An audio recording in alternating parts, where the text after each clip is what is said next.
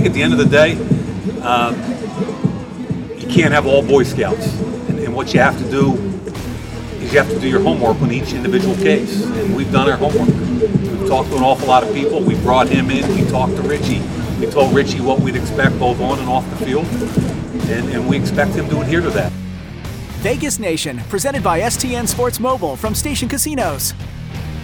Hey everyone, it's Heidi Fang here along with our Raiders beat writer Michael Gehlken, who is live in Las Vegas on this Friday afternoon, joining us for another edition of the Vegas Nation podcast brought to you by STN Sports Mobile Stations Casino.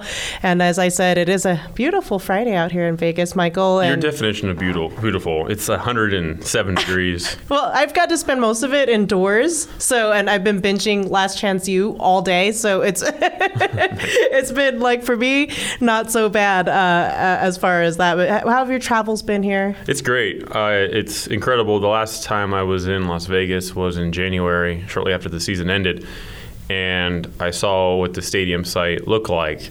Then you wait six months until the last time you visit Las Vegas, and it's incredible the difference between then and now. You you can see it, and it looks like an NFL stadium is coming. It, it looks like it's on schedule, and it's one thing to read that it's on schedule and to hear that it's on schedule, but when you actually see this building being erected from dirt, it's pretty remarkable. So the, the home of the Las Vegas Raiders is, is certainly taking shape.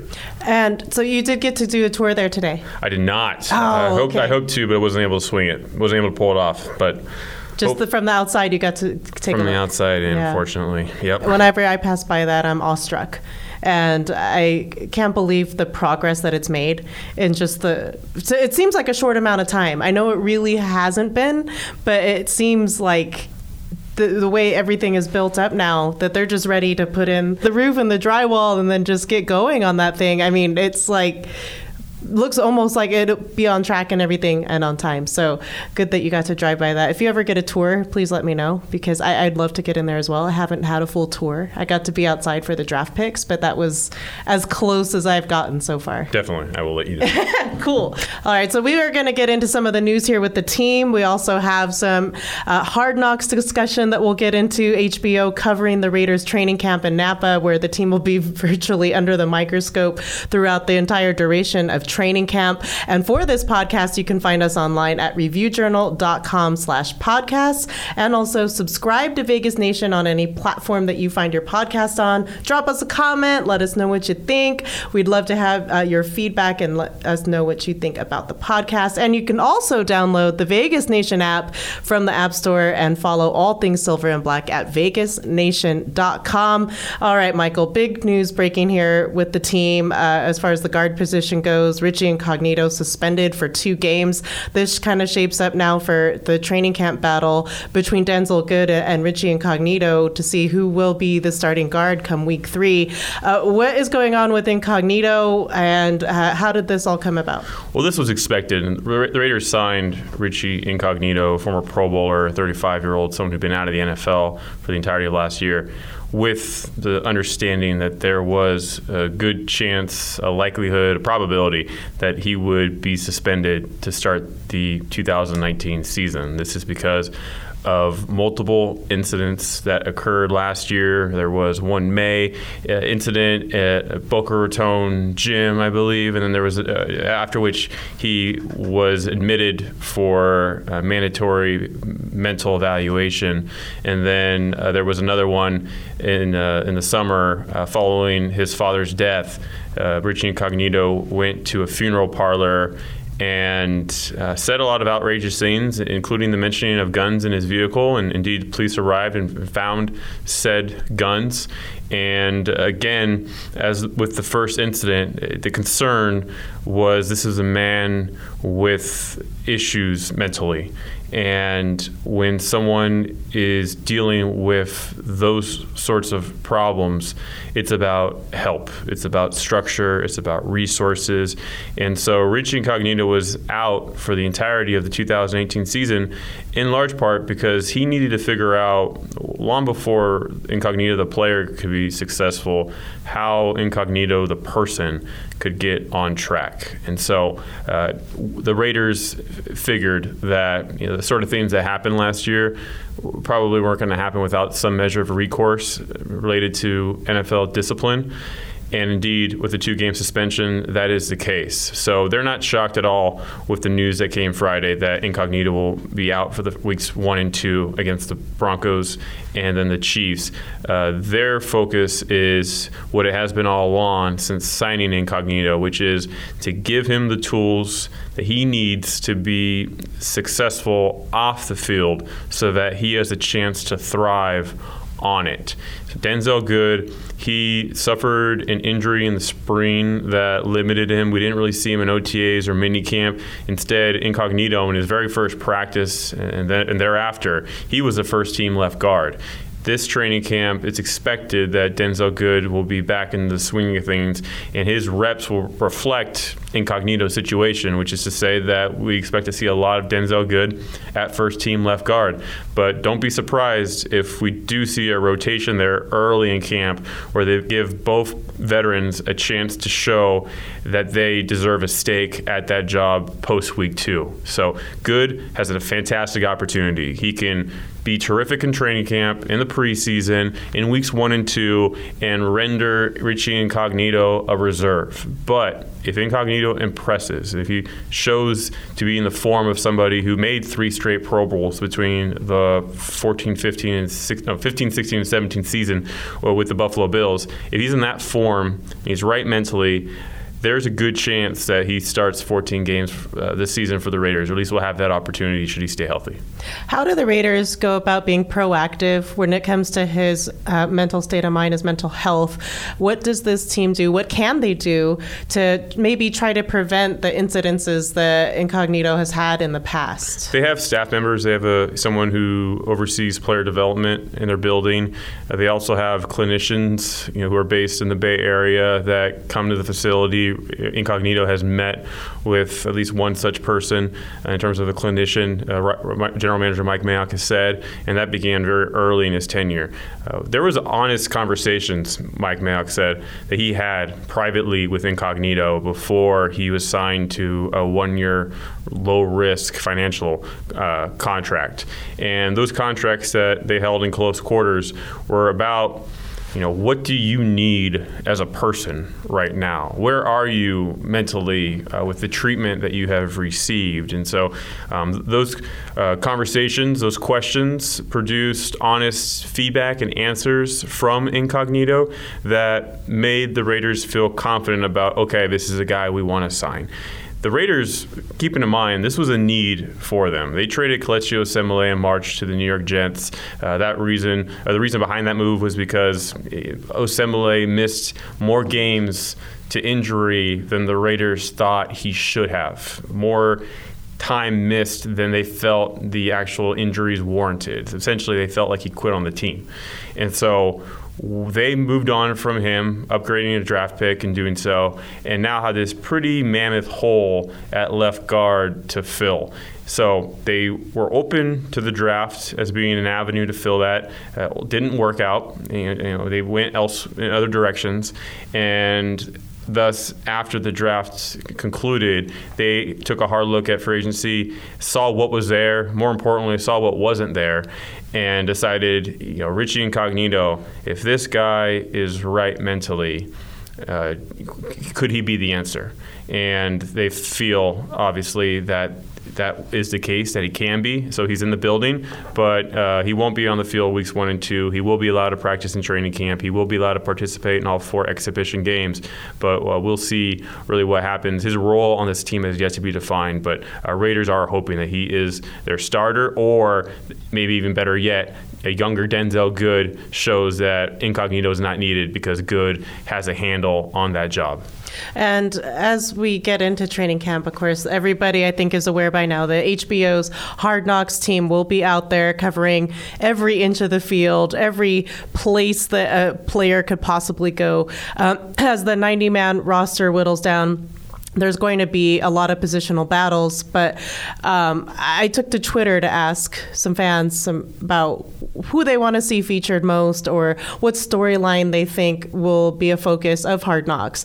And at Mr. M7, his uh, name goes by Mr. Marcus 7, wants to know about the depth of the O line. Like, how much depth is there on this offensive line. I mean, I think it's an understandable concern, especially after last season.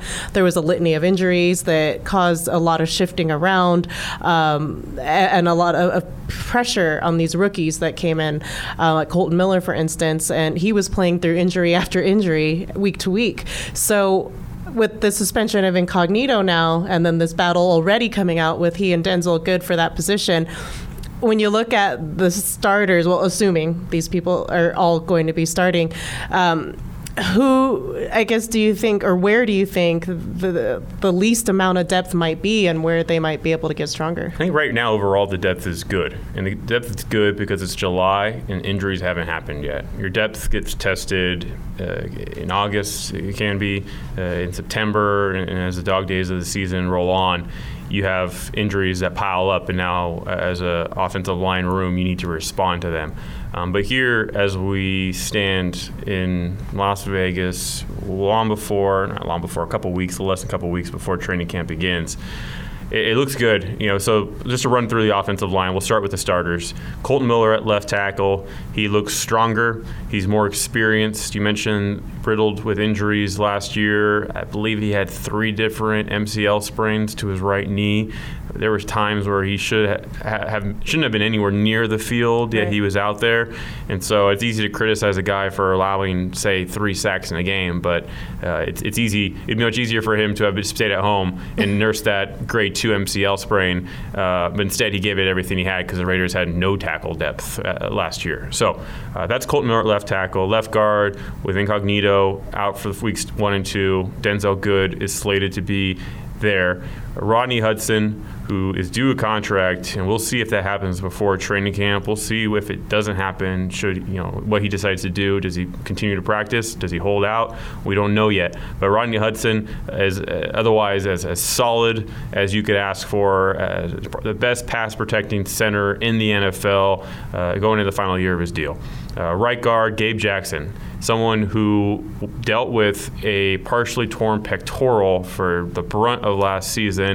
He played through a fractured elbow, I believe it was, or fractured, which was a torn bicep. It was something absurd late in the season where he finished a game that he shouldn't have finished, and then he ended up mercifully being placed on injury reserve. But we haven't seen Gabe Jackson 100% since he signed that lucrative contract in 2017. So uh, he's healthy right now, and that's a huge upgrade. Even though the Raiders didn't make a move at right guard, they expect to be a lot better at right guard if Jackson can stay healthy. And then the big move at right tackle, Trent Brown, the highest paid offensive lineman in NFL history. He gets $36.25 million fully guaranteed in the first two years of that contract big deal for the Raiders to sign him because what that does, it impacts the depth. Instead of Brandon Parker being your right tackle, now Brandon Parker is your swing tackle. And so we saw in the spring throughout OTAs and mini camp, Parker would be standing, watching, taking mental reps as the first team offense was on the field.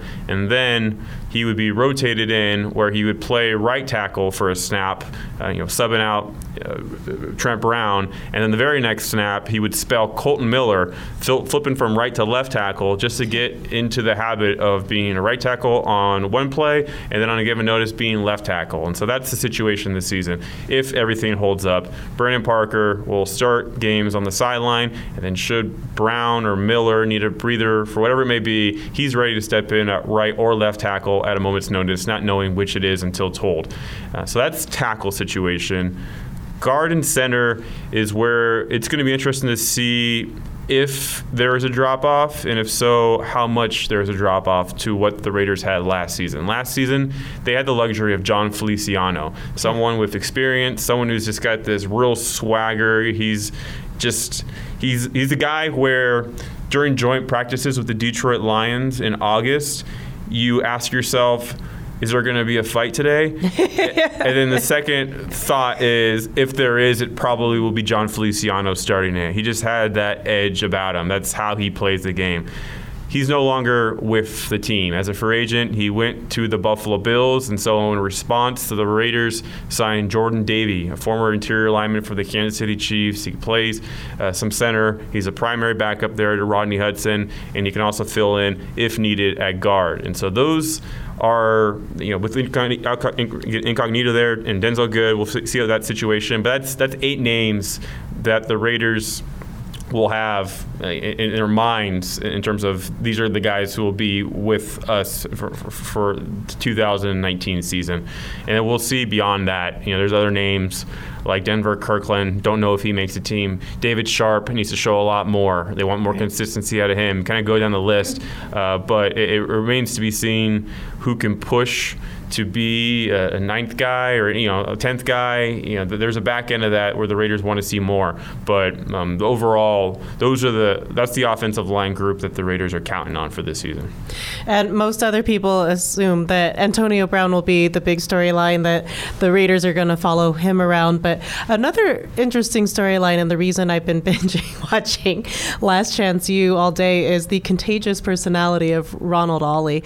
Uh, I just can't believe this life that he's had from the time he was five. I don't want to give away any spoilers. No, no give it away. Well, we're, I mean, we're, we're, we spoil for HBO. That's us.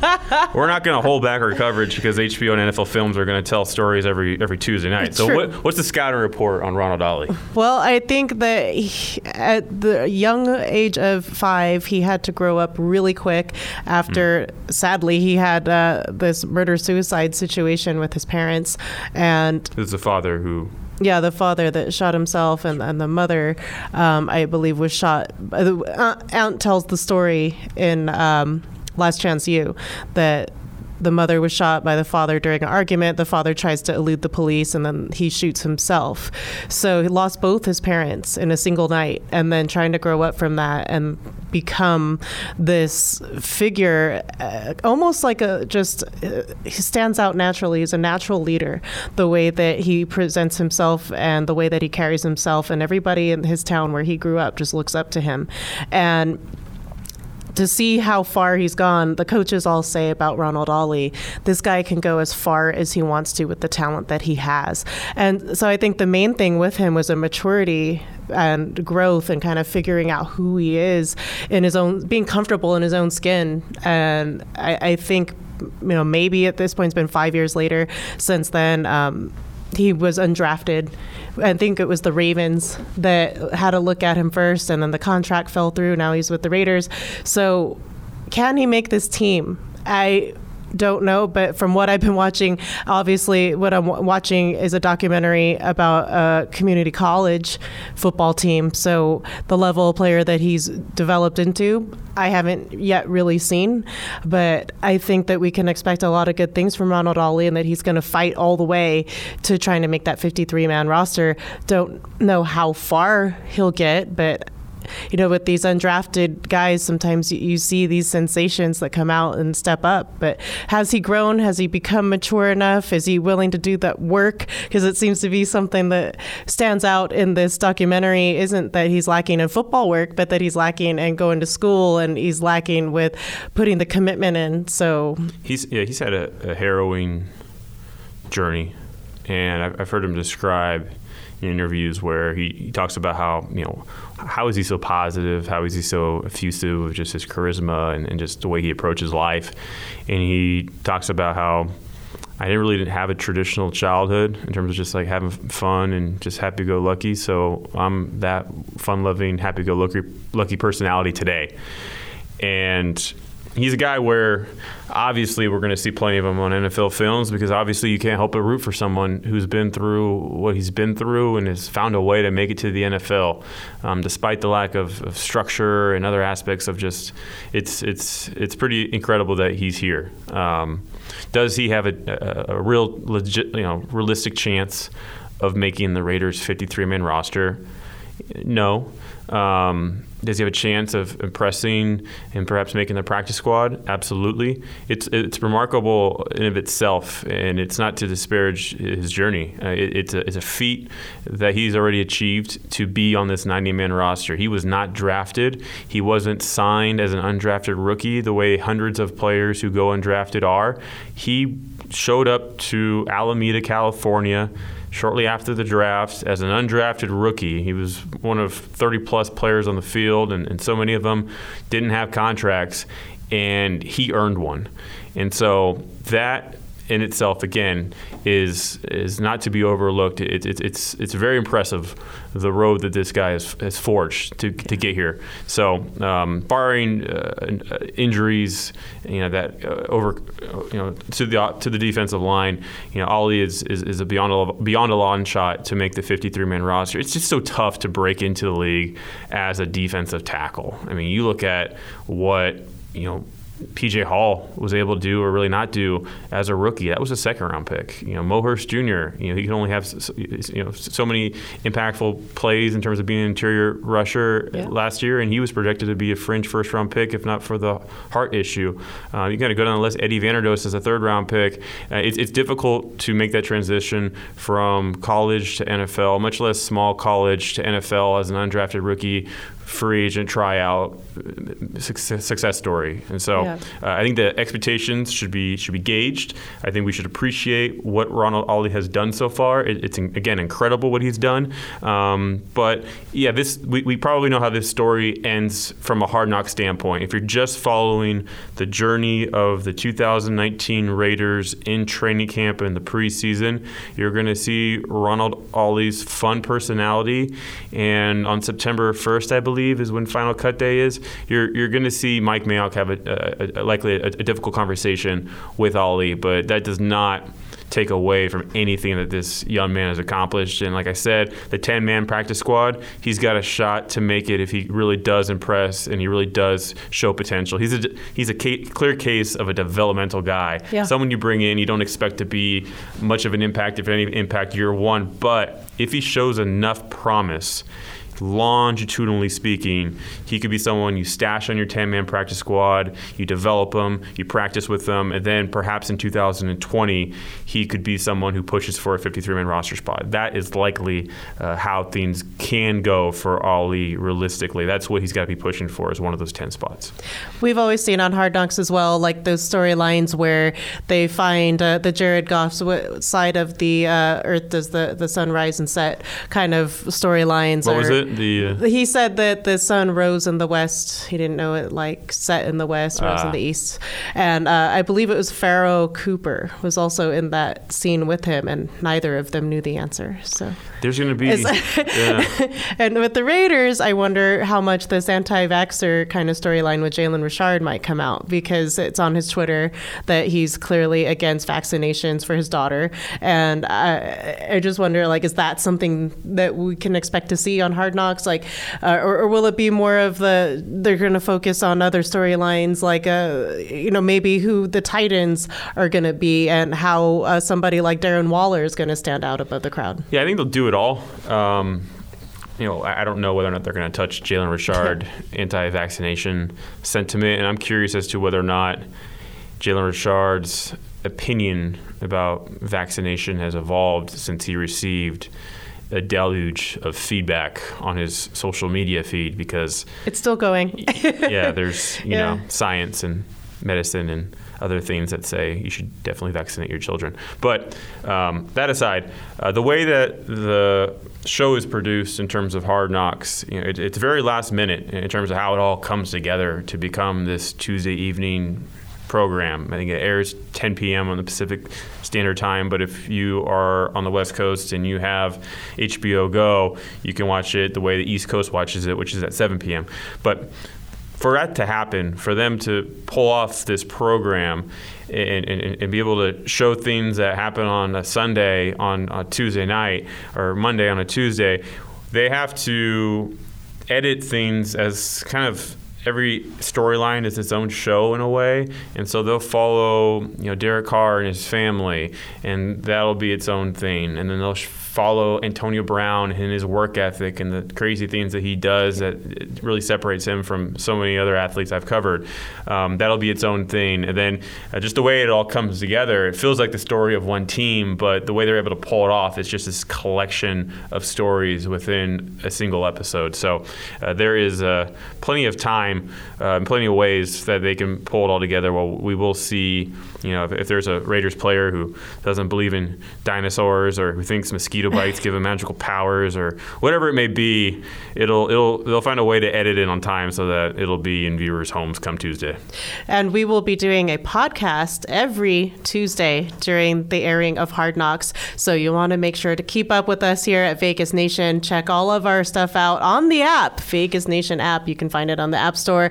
And again, subscribe to the podcast any place that you find your podcast or find us online at reviewjournal.com slash podcasts.